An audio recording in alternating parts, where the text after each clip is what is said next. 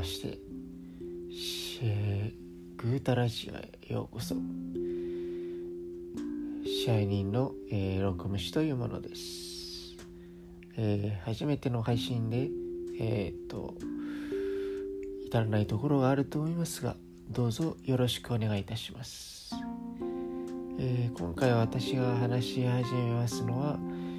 え、私の、え、最も話しやすい分野である、えー、ゴジラ。ゴジラの、えー、ゴジラを好きになった、えー、きっかけから、え、お話しさせていただきます。私が、え、ゴジラを最初に見たのは、え、ビデオの、え、ゴジラ対デストロイヤーですね、えー、まだこれは劇場を見る前の見る前に本当にビデオを、えー、父親がおそらく見せてくれたのだと思います。えー、最初ただ幼い頃の記憶はおぼろげなのでもしかしたら一番最初に見たのは、えー、怪獣王ゴジラ、えー、初代ゴジラの、えー、海外変身版、こちらも、えーと、こちらを見たという可能性も実はありえます。しかし、えー、そちらの記憶は、えー、あまりないので、えーえー、この印象が強く残ったやはり、えー、ゴジラ対デストロイヤーの方を、えー、紹介させていただきたいと思います。はいえー、ゴジラ対デストロイヤーは、え平成ゴジラシリーズと呼ばれる、え1989年ゴジラ対ビオランテから続いて続いた、え平成ゴジラシリーズの、え最終作として、え公開され1995年に公開された、えー、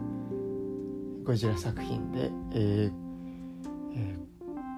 ーえ、ゴジラ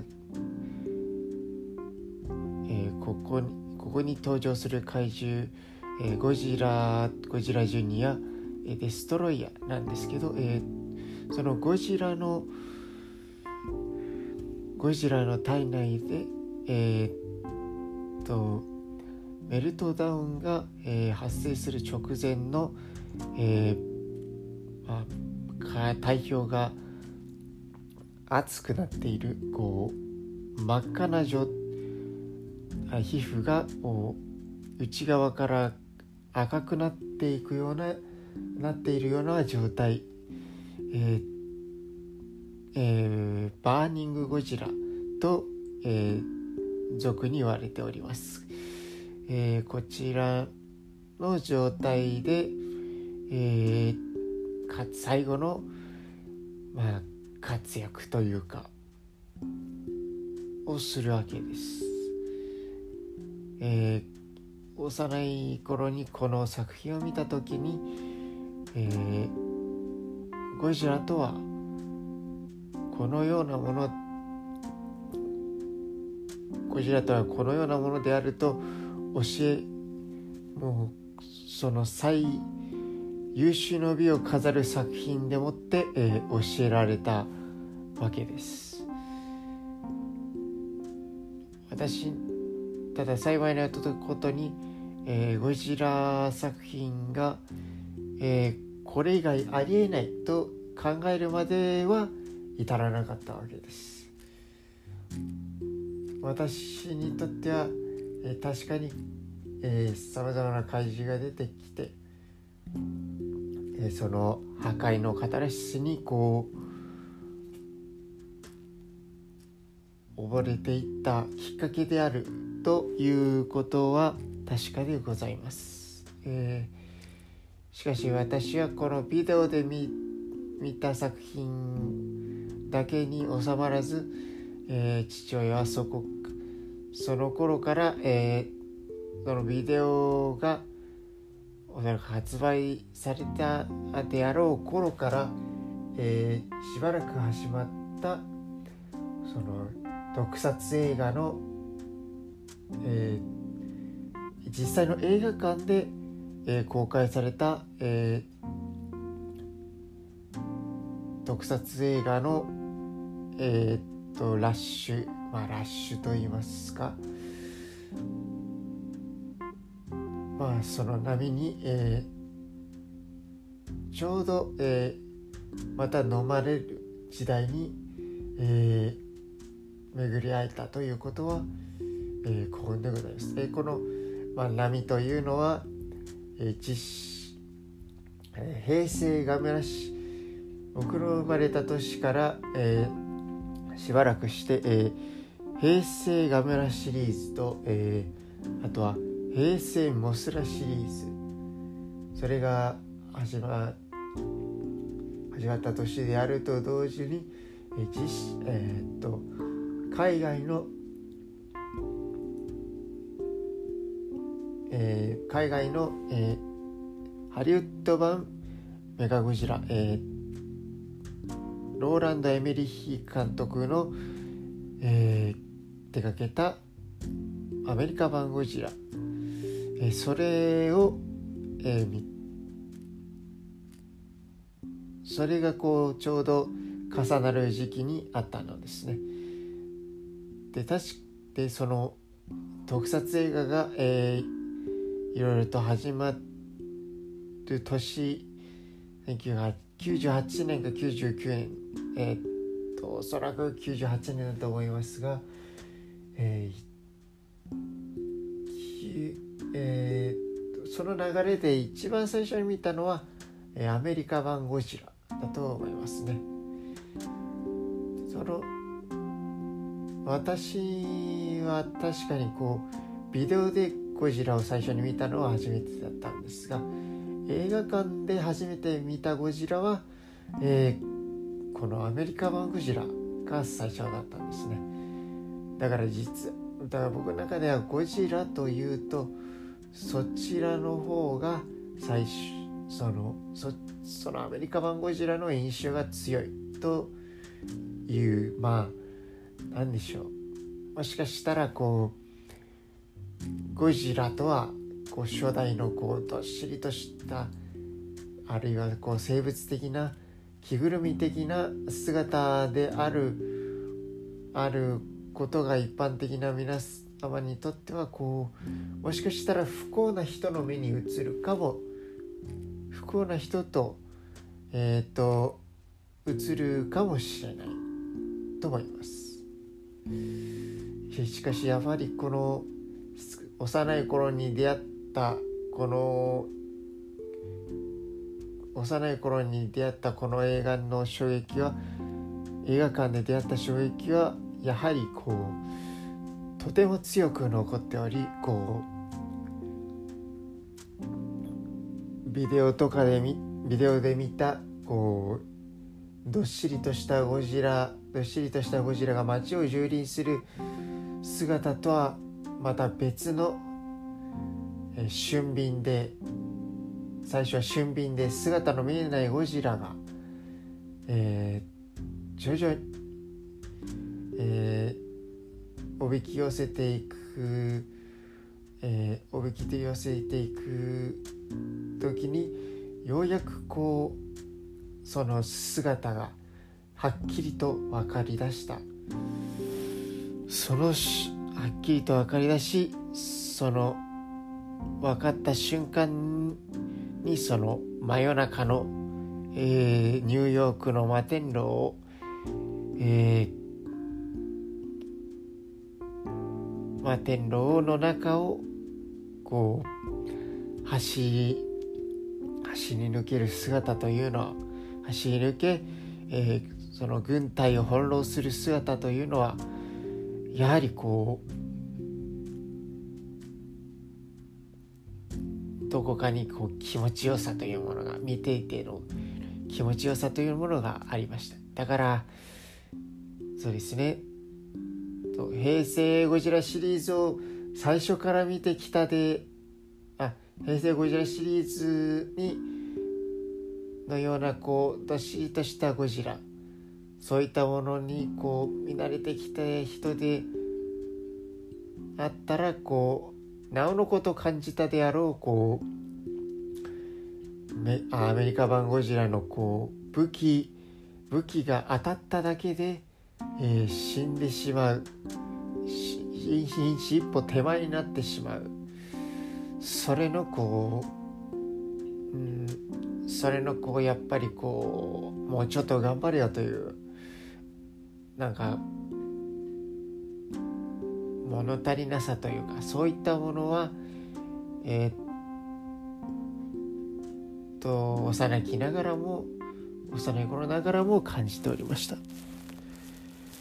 だからそうですね。その後に見た、えー、モスラ3ガメラ3この2つはやはりその日本の特撮というものをが映画館では一体どう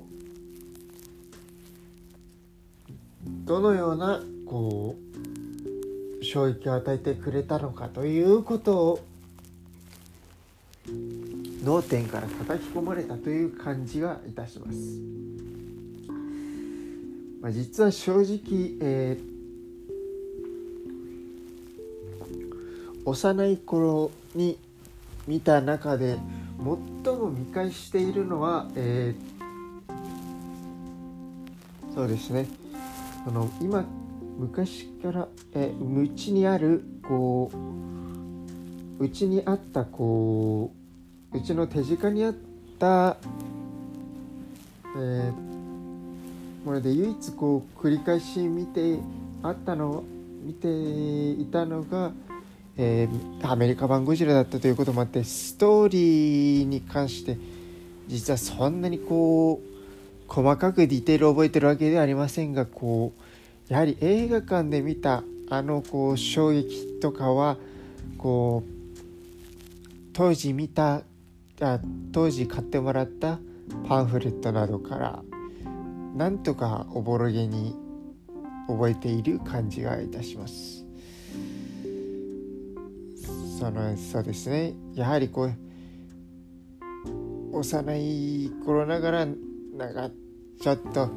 それシリーズで復習しておけばよかったんじゃないのって思うわない思うこともないではないです。いやその時にこう見た衝撃のおかげでうんななんでしょう。なんか最後だけを見てしまうというこう中なんか中途半端なこう状態のおかげでこう前作の前作に前々作にあたる作品というものを、えー、あまりこう確認せずにこう生きてきてしまったというちょっとそれの、まあ、もったいなさというものを今更ながら痛感していますね。だから画面、えー、カメラ3モスラ3の、えー、前作にあたる作品いわゆるこうまあ手探りそのその最終作にあたるまでの布石にあたる作品をうん、何かこうやはりそれよりはこう劣るのではないかみたいなこうことが幼い心ながらにこう多分見えてしまうものがあってこうなんかなぜ何かこうストーリーよりもやっぱりその見た目戦いみたいなものにこう見た目戦いの見た目とかをこう重視する重視していた頃になとあっては、うん、そういったこうあまりストーリーの細何かこう秀逸さみたいなものに注目することはなかったように思います。おそらくそういう意味ではそのアメリカ版ゴジラの、えー、ー、とアメリカ版ゴジラのこう最初から何かこう何かアメリカ版ゴジラがその出てくるまでのドキドキ感出てきても出てきても翻弄される、えー、市民。出てきても翻弄される出てきて翻弄される姿がはっきりして出てきてなおこう翻弄する、えー、あ軍軍隊とか市民を翻弄するこちら。そしてさらにこう鹿の気持ち鹿で気持ち悪いぐらいに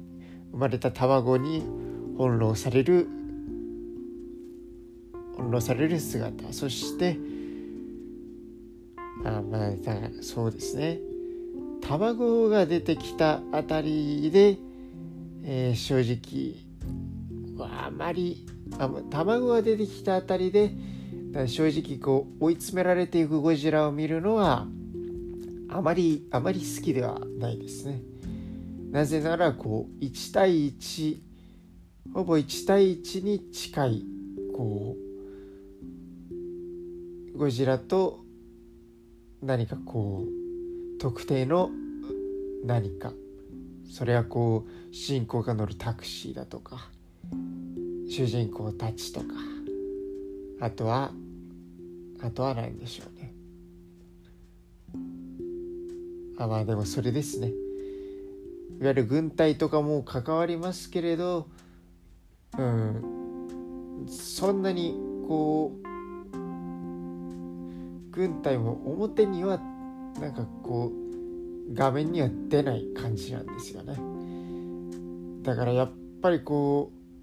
うたくさんの市民とかたくさんの軍隊の中にあるゴジラみたいなものを軍隊の中にある動き回るゴジラっていうものは、うん、やっぱりこうできるだけ最後まで見たいっていう感じですよね。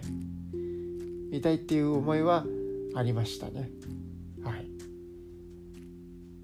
だからそういう流れで言うと、えー、主人公対、えー、怪獣、えー、主人公とその周辺の登場人物と対峙する主人公その周辺の登場人物と対峙する怪獣という意味でその幼い頃にその満足できたのはアメリカ版ゴジラだったんですね。そしてそこからうんえー、つうん次の衝撃という意味で、えー、あったのはえー、アメリカ、えー、っと、ミネ、2000年ミレニアムから始まったミレニアムシリーズの中にある、えー、ゴジラモスラキングギドラ大怪獣総攻撃です。この大怪獣総攻撃というのは本当に、えー、当時、まあ、あの、モス、えー、いや、モスレではなく、ハム太郎同時上映のハム太郎と、えー、一緒に見た見たのがこう思い出深い作品ではあると思いつつも当時もらった劇場入場特典でもらったゴジハムなどを、えー、思い出深い作品。思い出深いものとして今も手元に持っていつつもやはりこうハム太郎ハム太郎がハム太郎が大好きだった当時は幸運だったと言わざるを得ないとは思うんですがえー、っとゴジラ、え今思い返してこう何でしょうその後でこう見返す作品としてはそのゴジラモスラキングギドラの方の衝撃が勝ってしまっている感じですね。まあ話の方向性はまるで違うのであの単純に比べられるものではないのですが、えー、ゴジラ・モスラ・キング・ギドラは、えー、当時の当時のこのやはり幼い頃な幼心ながら、えー、その怪獣バトルのこう醍醐味というものをあ骨の芯からこう教わったっていう感じがようやくいたしましたね。このこの作品にいてね。はい。そしてこうそれでこうストーリーというものにようやくこう着目したという感じがしなくもなかったです。はい。そうですね。そのしというかストーリーあこのこの映画ではストーリーが本当にストーリーと一緒にこう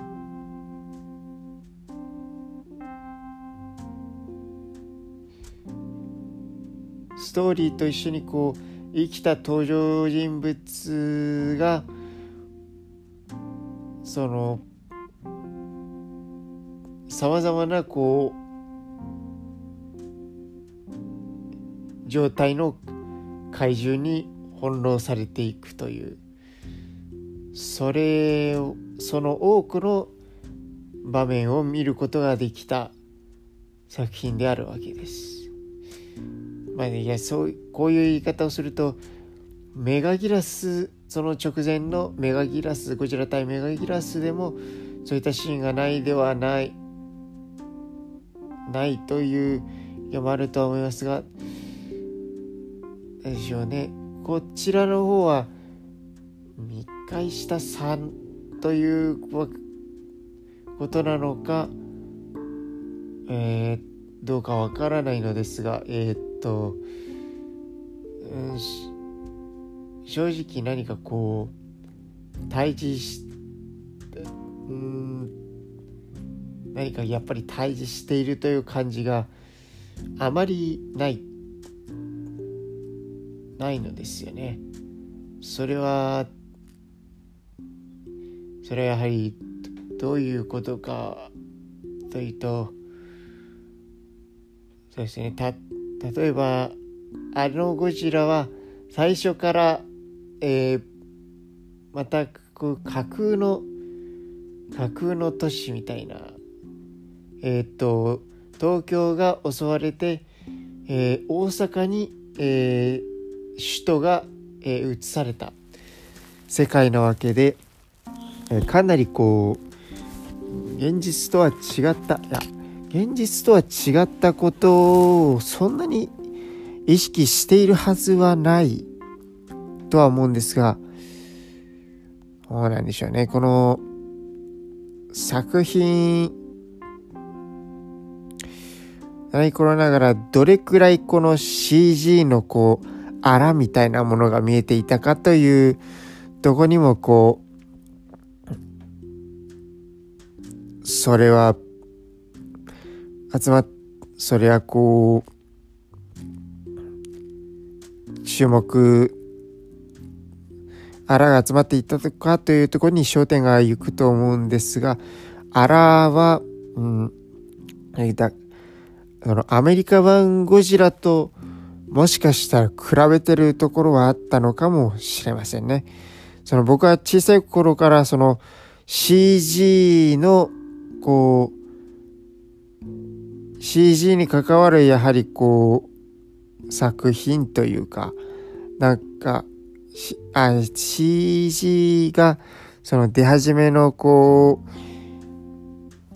こう、C、CG だ CG をこうフィーチャーのみをフィーチャーした作品なんかこう単単発の作品みたいなものを見てきた思い出があるので、ええ、それそこから見てそういうとこから得た CG の、えー、見た目のこう知識みたいなことをから比べて何かこうその頃からこうちょっとうんちゃチャチと考えていなくもなかったかもしれないです。はい。だからこうようやくそういったからその架空の世界をの中で暴れる架空の世界とそのゴジラの世界で描かれたその CG を合わせたゴジラとその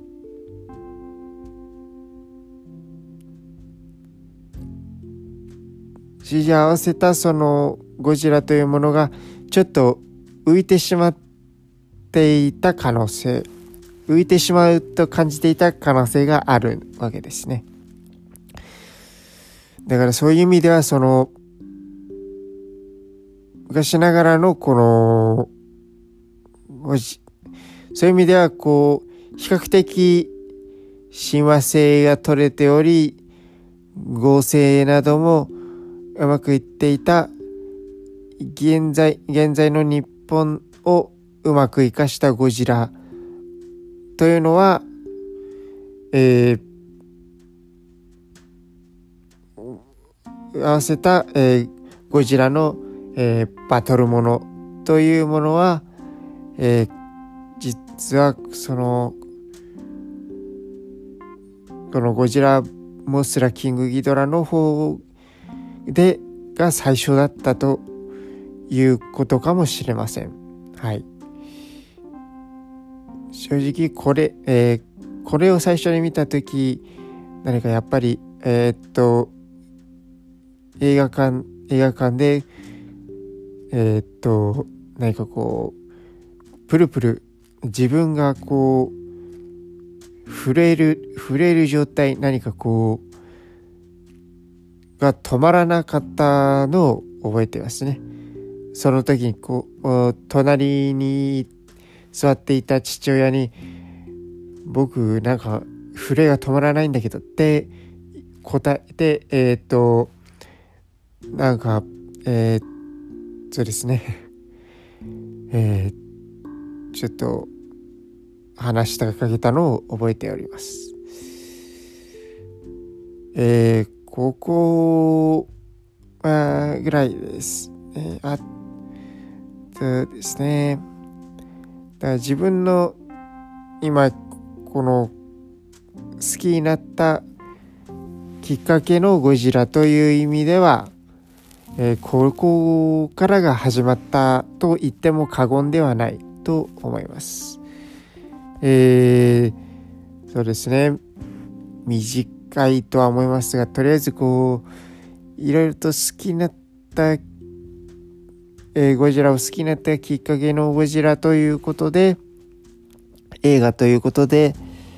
えー、話せるのはまあ今のところこんなとこかなと思います。あの正直こうすごく、えー、まとまりがなくて、えー、脱線などもしてちょっと聞きづらいところがあるとは思いますが、えー、今のところは、えー、こうえっとまあゴジラ好きなものに関しての話は